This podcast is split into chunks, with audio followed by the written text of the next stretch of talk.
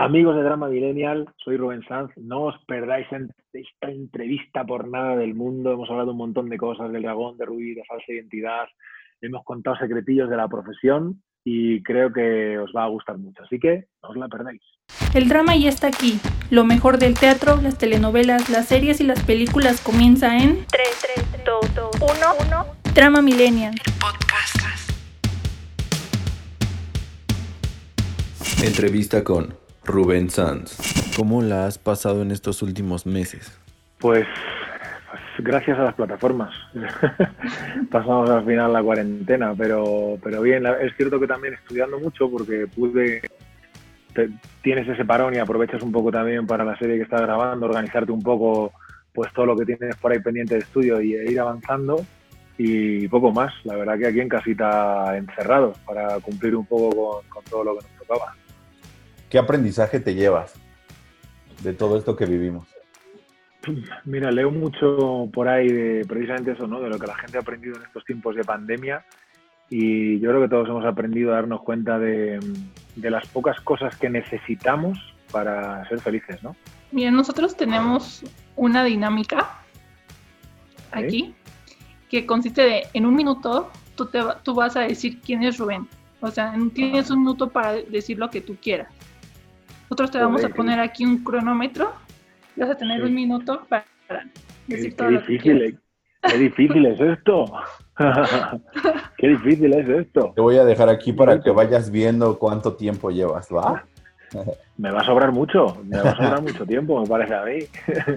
Fíjate que eso dicen la mayoría, pero no lo, o sea, se siguen, de repente se siguen. cinco o seis minutos y siguen expresándose de lo, de lo Entonces en tres, dos.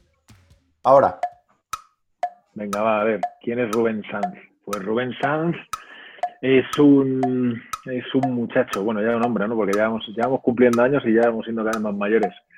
Pero es, un, es una persona que, que nunca ha renunciado a sus sueños, que es muy luchador, que es eh, muy persistente, que eh, intenta siempre conseguir todo lo que se propone que aprendió desde muy chiquitito que el trabajo y, el esfuerzo eran, son, las bases de, lo que uno quiere construir en esta vida y, y, que pretende ser siempre, ante todo, muy buena persona y muy buen amigo de sus amigos y estar siempre ahí el primero para poder echar una mano. Eh, y ha ido evolucionando a lo largo de todo este tiempo en irse quitando de encima pues aquellas cosas que le han ido entorpeciendo su marcha o que a nivel personal pues le iban perjudicando o haciéndole menos feliz para convertirse en la persona que es hoy. Perfecto, ¿eh? Bien. Uno con, uno con tres, bien, ¿eh? muy bien, muy bien. ya ves, no te sobró tiempo. ¿Ves? Y tú tuviste la ventaja, tú tuviste la ventaja de que tenías aquí el conteo, porque hay muchas veces que no se los ponemos y se siguen y se siguen. ¿En serio? Hay un fin, sí. Bueno. Cuéntanos, ¿cómo fue, cómo comenzó esta carrera de, ser actor? Pues eh, como siempre cuento, eh, eh, fruto, de, fruto de que la, vida te empuja a donde tienes que estar porque yo estudié económicas, estaba trabajando en una entidad financiera, o sea, nada que ver con todo esto, pero a mí me llamaba muchísimo la atención el mundo de la interpretación y empecé a hacer un curso sin, sin más interés que el de curiosear. No sabía ni siquiera, o sea, no, no lo hice pensando en que pudiera dedicarme a ello, pero me maravilló, me encantó, me atrapó lo que representaba esta profesión y desde entonces, desde la primera vez que tuve la oportunidad de de rodar algo, una pequeña escena, un pequeño sketch que tuve la oportunidad, me, atrapó la profesión y, desde ese día ya me subí a esto y ya no, ya no quería que me baje nadie. Y bueno, hablamos ahora acerca de, toquemos a Rubí. Vale. ¿Cómo fue que llegaste a este proyecto? Pues, eh, pues un poco por el, por el dragón, porque era misma productora, era, era un poco el mismo equipo y demás, y, hice también prueba para otros personajes. Yo no sabía que había un príncipe de España, no, no estaba en, el primer diseño creo que de los personajes, creo que habría, había alguien de la realeza, pero creo que pertenecía a otro país, no era, no era España. Pero cuando adaptaron y pusieron este personaje como español, pues vaya, tuve la oportunidad de estar en el top of mind, como dicen siempre, de ellos. Y como me tenían fresquito y calentito del dragón, pues me lo ofrecieron y con los ojos cerrados dije que sí, claro. ¿Llegaste a ver la versión anterior? Sí, he visto la versión anterior, o sea, la recuerdo hace mucho tiempo y lo que sí que hice fue ponerme algunas cosas, eh, ahora otra vez por refrescarme un poco aquello. Eh, creo, creo que ha sido muy diferente, o sea, creo que hay, hay, creo que ha sido una actualización, o sea, hay mucha gente que la compara, yo siento que es inevitable, son inevitables las comparaciones, pero es una, es una versión actualizada de esa historia y creo que tiene muchas, muchas diferencias que no es que la hagan ni peor ni mejor, sino simplemente diferente. Exacto, como tú bien lo mencionas, existieron muchas comparaciones por la versión anterior de Bárbara Morí y esta, pero como dices, es un poco más actualizado, vio cómo pasa, cómo eran los el tiempo después y el presente y todos esos aparatos de electrónica y todo ya eso nos enseña también cómo la tecnología puede ir evolucionando. y eso es algo que, que toca un tema. Y estaba bonito. A mí, a mí una de las cosas que más me gustaba era que, que, esta versión es la única en la que le permiten contar a Rubí su punto de vista. O sea, ella cuenta su historia. En las otras son está contada desde otro lugar, ¿no? Y esta es la primera que ella cuenta, es una, es una cosa como autobiográfica y bueno, y, cuenta su verdad, porque al final todos tenemos nuestra verdad. Volviendo al tema como existían las comparaciones de Camila Sodi y Bárbara Mori, ¿tú qué opinas al respecto de esas comparaciones? Es que es lo que te digo, yo creo que es muy diferente. O sea, a mí, para mí, para mí, Camila ha hecho una rubí espectacular. O sea, me parece que, que es una actriz maravillosa, eh, es una compañera fantástica, nosotros hemos tenido una, química muy buena trabajando, pero es que creo que ha hecho, o sea, creo que ha hecho algo muy bueno porque no tratamos solo de mostrar una mujer bella, o sea, tratamos de mostrar una mujer, pues hoy en día, lo que, lo que es el término de mujer empoderada, ¿no? Pues una mujer inteligente, hábil, persuasiva, o sea, tiene un montón de cualidades, no simplemente que, que porque sea bonita te gires a mirarle y ya está, o sea, no, intentamos mostrar muchísimo más y todo eso, eh, para mi gusto, lo ha, hecho, lo ha hecho perfectamente Camila.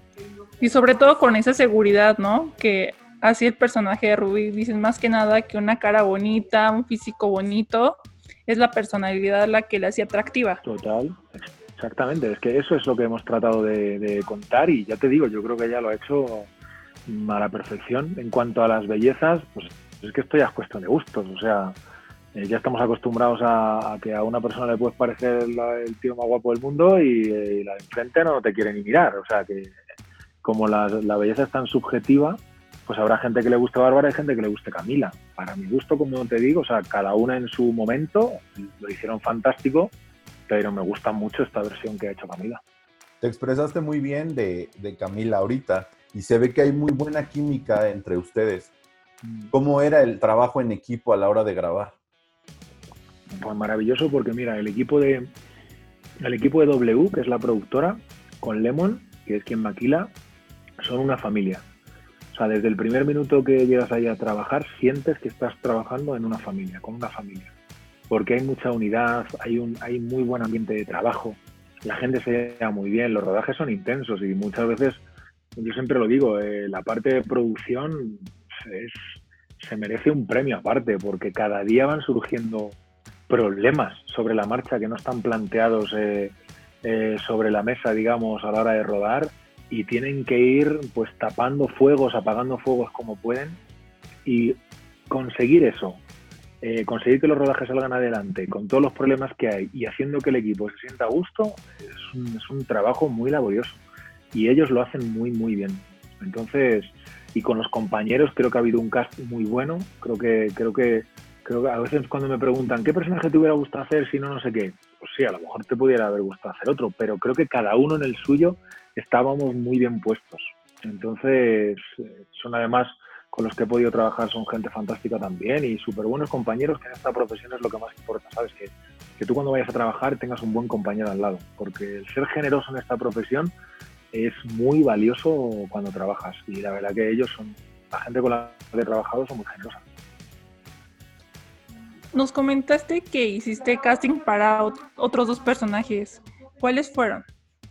Sí, yo, hice para los otros también, para, para el de Alejandro y para el de Héctor, creo que hice para los dos también. Pero muchas veces sabes qué ocurre con los castings, que, eh, tú puedes estar haciendo esos personajes, pero lo que quieren es verte y luego ya ver dónde puedes encajar mejor, ¿sabes? Por eso digo que me hubiera encantado hacer Alejandro, me hubiera encantado hacer Héctor, eh, pero mm, Héctor, eh, el personaje, Rodrigo lo ha hecho fabulosamente bien en ese personaje y Ron lo ha hecho espectacularmente bien en el Alejandro. O sea, que es que, estaban, eran, eran ellos, o sea, esos personajes eran ellos. Y salen, yo creo que salen muchas anécdotas. ¿Recuerdas alguna en las grabaciones o a la hora de estar ya con la cámara aquí? Bueno, de esas que es verdad que los rodajes siempre, siempre hay un montón de, cosas súper curiosas y más, pero casi siempre me quedo con, casi siempre me quedo pues con las, yo qué sé, me acuerdo esto típico que pueden hacer un cambio de última hora en una secuencia que se supone que te tienen que haber avisado, no sé qué, llegas al día siguiente, tú te pones ahí a pasar texto, a grabar la secuencia y lo que está diciendo no tiene nada que ver con lo que han cambiado, ¿no? Han, modificado diálogos, han modificado cosas y, tú se te ha olvidado ver esa actualización y llegas allí y parece que estás grabando una serie diferente y la gente te mira diciendo, ¿pero qué estás haciendo? No, si no te han mandado la actualización, ¿qué es esto? ¡Hostia mierda! no la he visto. Sí, eso, y eso pasa en todos lados, ¿no? O sea, yo creo que la... Sí, a veces, a veces va uno tan rápido, Ángel, que, que, sí, que, hay una hijuela, como le llaman a este tipo de cosas, y mierda, ¿no? Sí, es verdad, es verdad, estaba en el mail, pero no la saqué y ahí se quedó, ¿sabes? ¿Y cómo describirías tú al príncipe de España en tres palabras? Eh, en tres palabras, pues diría, mira, diría, diría diría instinto, diría responsabilidad y diría, bueno, me quedo con dos, instinto y responsabilidad, porque, porque digamos es lo que, mm, lo que hemos tratado de ¿no? lo que es el, el, hombre y lo que es el símbolo, ¿no? Lo que es que quiera estar con Rubí, como le gustaría a lo mejor otras muchas, pero está con especial interés, y lo que es el símbolo que es que está representando una monarquía y tiene el deber de no enamorarse de alguien así. Entonces, me quedo con esas dos. ¿Tú le darías otro, o sea, tú le hubieras dado otro final a tu personaje? Creo que a veces al hacer estas historias así, que de repente tratamos de concentrar mucho en, cortos capítulos, puede ser que se queden cosas por ahí, tú dijeras, ay, vaya, podría haber tenido otra vuelta de tuerca el personaje.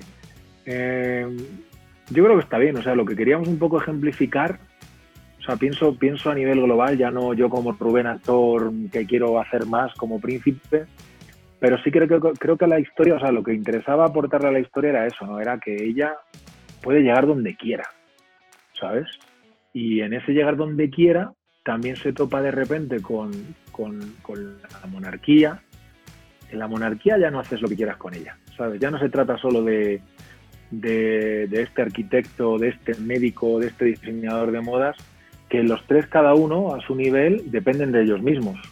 Pero un príncipe ya no, un príncipe ya tiene detrás a la madre porque la reina tiene una serie de normas, hay una estructura que es milenaria. Entonces, eh, creo que la, aportación del príncipe era esa, ¿no? Demostrar que Rubí podría llegar a donde ella quisiera y si ella se hubiera adaptado a eso, a lo mejor esto hubiera tenido otro desenlace, ¿no?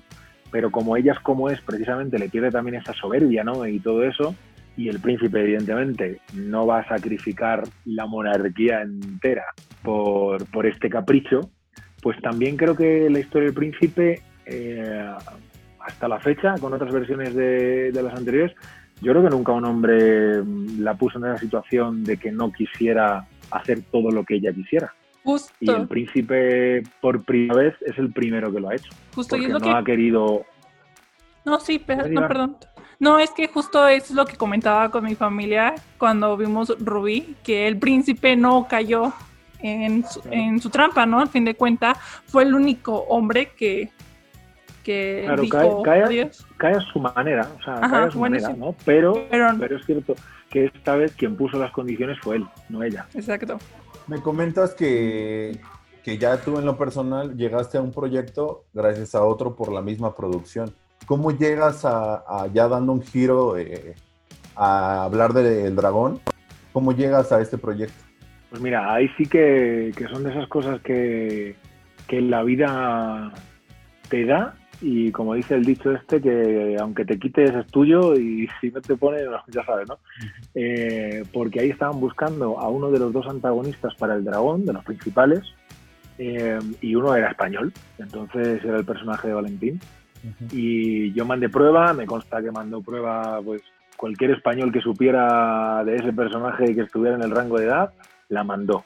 Y la verdad que apostaron por mí, les gustó mucho lo que les envié eh, y me tocó, Ángel, me tocó a mí. Entonces, como tantas otras veces no te toca, y esta en cambio sí que me tocó. Y eso ha sido, digamos, el, el inicio de todo este nuevo ciclo en la profesión que estoy viviendo, eh, que me ha hecho, pues eso, hacer una serie tan potente como es El Dragón y tan ambiciosa, enganchar con Ruby, que es otro proyecto mítico de la ficción mexicana, eh, y que todavía ahora tiene recorrido por, por, el resto del mundo, porque hasta ahora solo ha sido Estados Unidos y México, y que me ha hecho que me vieran y me dieran la oportunidad de la nueva que estoy haciendo, que estoy haciendo la segunda temporada de, Falsa Identidad.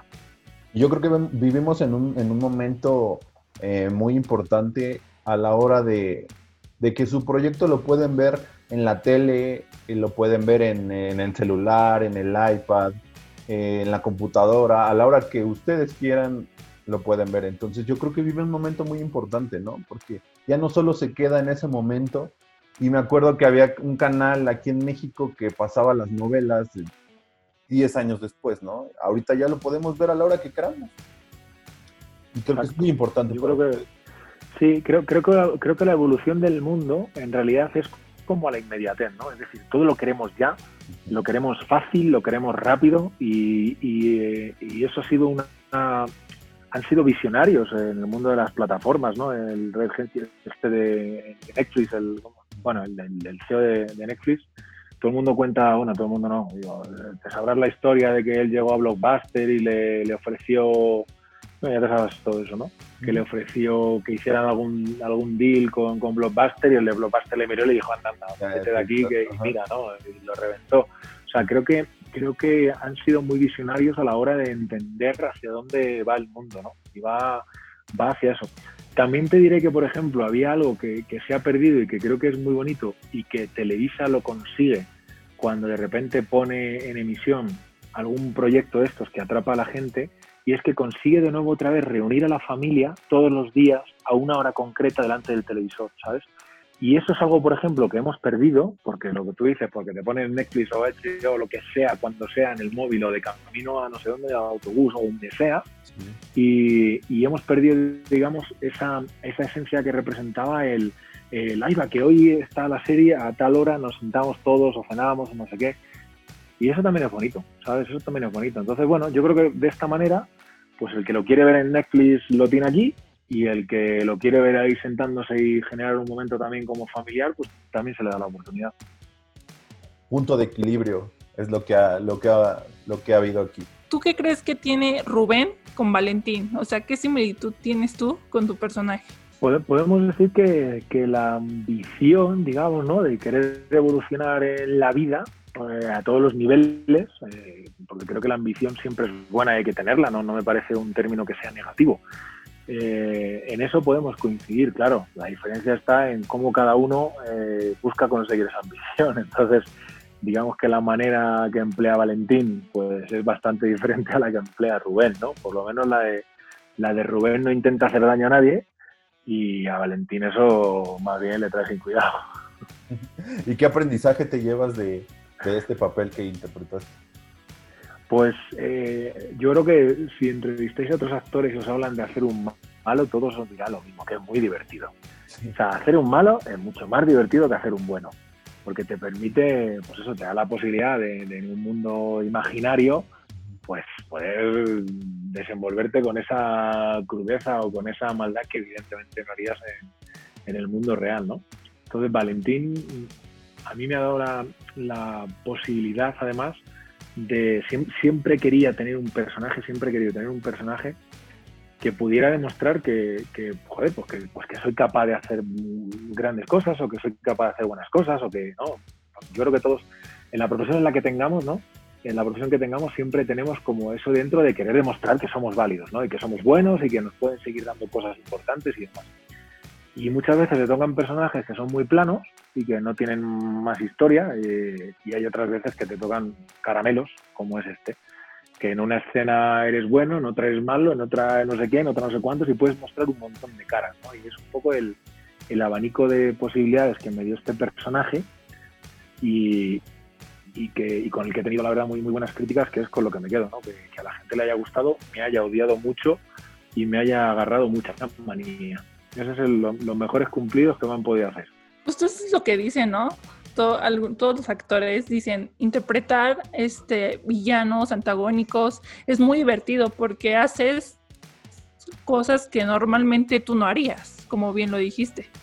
Exacto, exacto. Él hace, o sea, y es y es súper importante no, como actor es súper importante no juzgar al personaje, que muchas veces eh, incurrimos en eso, ¿no? Pero no hay que juzgarlo, o sea, pues si Valentín ahora se está aprovechando de esta persona para conseguir no sé qué, pues oye, tiene su motivación, porque además como te decía hace un rato con eso de que cada uno tiene su verdad, es que cada uno tiene su verdad y él tiene la suya. Y la suya es Miguel Garza por haber nacido en una familia concreta ya tiene derecho a todo y yo no porque mi familia haya sido más humilde o lo que sea, es injusto. O sea, si, yo, si yo te argumento eso, tú me darías la razón. ¿Sabes? Otra cosa es que luego ya los medios pues no son los adecuados ¿no? con los que, explica. Pero su, su filosofía, digamos, su, es absolutamente entendible otra vez tomando esto de las, de las anécdotas que te deja cada, cada producción, aquí cuál, cuál nos puedes mencionar? Del dragón, mira, del dragón me quedo con me quedo con el día que rodamos la pelea que es el desenlace mío en la historia. Me quedo con ese día, Ángel. O sea, eh, no es que haya una anécdota graciosa en general, sino mm, fue mm, eh, irnos, estuvimos rodando a dos horas y pico de aquí en un aeropuerto perdido por ahí, eh, estuvimos desde las, desde las seis y algo que nos recogieran hasta las nueve y media de la noche que volviéramos para rodar esa escena ¿eh? de la pelea. Eh, Alex Durán y yo, Alex el que hace Isiro, hicimos todo absolutamente, no queríamos tener un extra para nada, queríamos rodarlo nosotros, somos así de, de, cabezotas. Y, y, fue un día espectacular, que acabamos derrotados, nos llevamos algún golpe porque cuando tienes esa, esa efusividad y no lo tomamos tan en serio, alguna nos dimos de verdad, porque algunas nos escapó, pero llegamos a casa reventados, pero felices. creo que es uno de los días en los que te sientes súper feliz de la profesión que, que, has decidido ejercer porque te sientes pleno. Y ese, ese día fue, ya te digo, me lo quedo como anécdota de uno de los mejores días que yo he vivido en esta profesión ser actor yo creo que te da, eh, te obliga a tener mucha disciplina, ¿no? Muchísimo, o sea, mira, la, y la disciplina sobre todo es cuando no estás trabajando, Ángel. O sea, ser actor cuando estás trabajando lo es cualquiera, quiero decir, ¿vale? O sea, tienes que ser profesional, estudiar tus cosas, total, ir todos los días con tu, con tu texto y tu personaje aprendido y demás. Pero ser actor ahí, cuando estás trabajando, lo hace cualquiera, o sea, esa es la parte bonita. Lo duro es ser actor cuando no estás trabajando.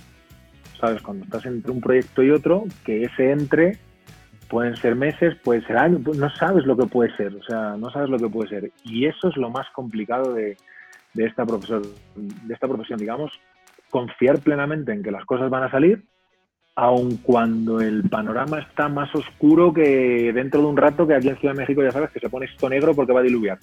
Pues aún, aún en esos momentos tener la confianza de que todo va a salir y tal, y, seguir siendo eh, constante con lo que haces, pues con, con, ver series para ver a compañeros y ir aprendiendo cosas, películas, leer, no sé qué, o sea, irte formando todos los días un poquito más, es, es la parte más complicada de, esta profesión.